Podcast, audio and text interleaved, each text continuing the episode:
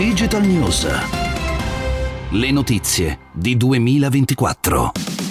Contact and capture confirmed at 7:40 a.m. Central Time, 8:40 a.m. Eastern Time as the International Space Station and the Soyuz MS-20 flew 260 statute miles over the Atlantic Ocean. Il centro di controllo della Stazione Spaziale Internazionale presso la NASA ha confermato l'attracco della navetta Soyuz partita su un razzo omonimo da Baikonur in Kazakistan che ha portato in orbita un cosmonauta russo il capitano, la guida e due turisti, il miliardario giapponese Yusaku Maizawa e il suo assistente che farà anche da cameraman. Lo riprenderà nei prossimi giorni e le immagini finiranno nel canale YouTube di Maizawa.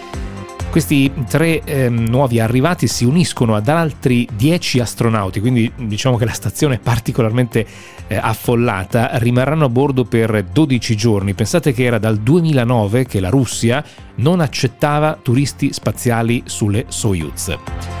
E ovviamente eh, ora con la concorrenza che c'è, con le tante aziende che si sono date al turismo eh, privato, eh, i russi hanno detto, beh, eh, e tra l'altro visto che gli americani hanno riguadagnato anche la capacità di lanciare eh, uomini attraverso la Dragon di SpaceX, eh, ci sono posti disponibili sulle Soyuz e quindi mh, mm, vale la pena di rimettersi sul mercato.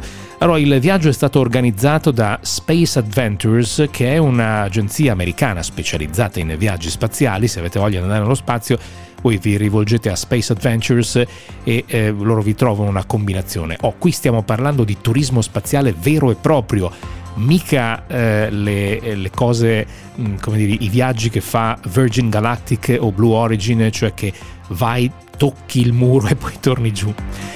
Qui stiamo parlando insomma di, una, di un'esperienza veramente straordinaria. Allora non sappiamo quanto sia stato pagato, giusto per avere un'idea, sappiate che l'agenzia spaziale russa fa pagare gli astronauti stranieri 90 milioni di dollari per un viaggio andata e ritorno attraverso la navetta Soyuz eh, per la Stazione Spaziale Internazionale. Ehm, c'è chi dice che mm, il viaggio dovrebbe ehm, essere costato meno perché non c'è tutto il training degli astronauti, insomma la cosa è un po' più semplice, un po' meno complicata.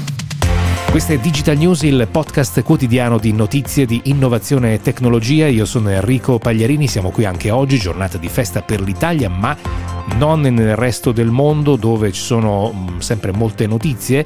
La prossima riguarda i problemi riscontrati dai sistemi cloud di Amazon, il più grande cloud provider del mondo AWS, Amazon Web Services, che ha creato ieri interruzioni a molti grandi servizi internet come lo stesso sito internet di, di Amazon, il sito di e-commerce di Amazon, poi Netflix, Disney Plus, l'app di trading americana Robinhood, i robot di iRobot, eh, soprattutto negli Stati Uniti. Pensate che Netflix ha perso, secondo analisi eh, fatte dai siti specializzati in traffico internet, il 26% del proprio traffico.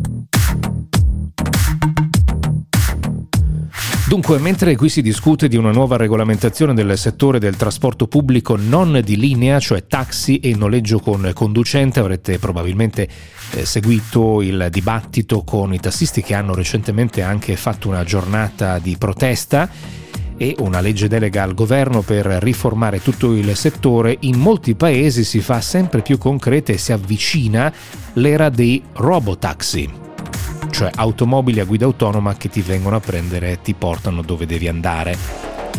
L'ultima notizia riguarda Israele, dove molte aziende sono attive nei sistemi di guida autonoma. Pensate che nel settore ci sono 640 start-up attive. 640 start-up attive a vario titolo nei sistemi di guida autonoma, eh? un numero veramente incredibile. Allora in Israele è stato presentato un progetto di legge per consentire il transito di 400 taxi elettrici a guida autonoma già dal prossimo anno. Attualmente sono 40 le auto che girano per Israele, stanno facendo sperimentazioni, eh, varie, eh, varie aziende lo stanno facendo, ma il progetto è di portare queste 40 a 400.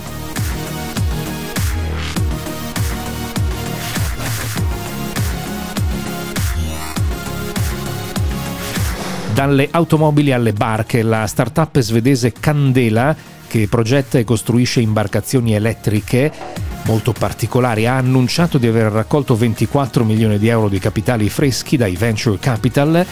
La tecnologia su cui punta Candela è quella delle ali subacquee che sostengono la barca, conosciute come hydrofoils, e che probabilmente sono state conosciute dal grande pubblico durante l'America's Cup quelle alette che si infilavano nell'acqua poi ad una certa velocità sollevavano lo, scapo, lo scafo, allora riducono il consumo di energia per spingere la barca dell'80%, quindi eh, Candela dice eh, in questo modo noi riusciamo anche ad avere un'aut- un'autonomia più lunga della, della batteria per spingere il motore elettrico. Poi tra l'altro Candela ha un motore particolare annegato sotto la barca, insomma, che, che, si, che si, immerge nell'acqua, mo, molto particolare, molto interessante. Al momento Candela produce due tipi di barche da diporto, metterà sul mercato un mezzo per il trasporto passeggeri il prossimo anno e la regione di Stoccolma sarà la prima ad utilizzare questo mezzo nel 2023. È tutto per questa puntata di Digital News, come sempre grazie per la vostra attenzione, io sono Enrico Pagliarini, appuntamento alla prossima puntata domani.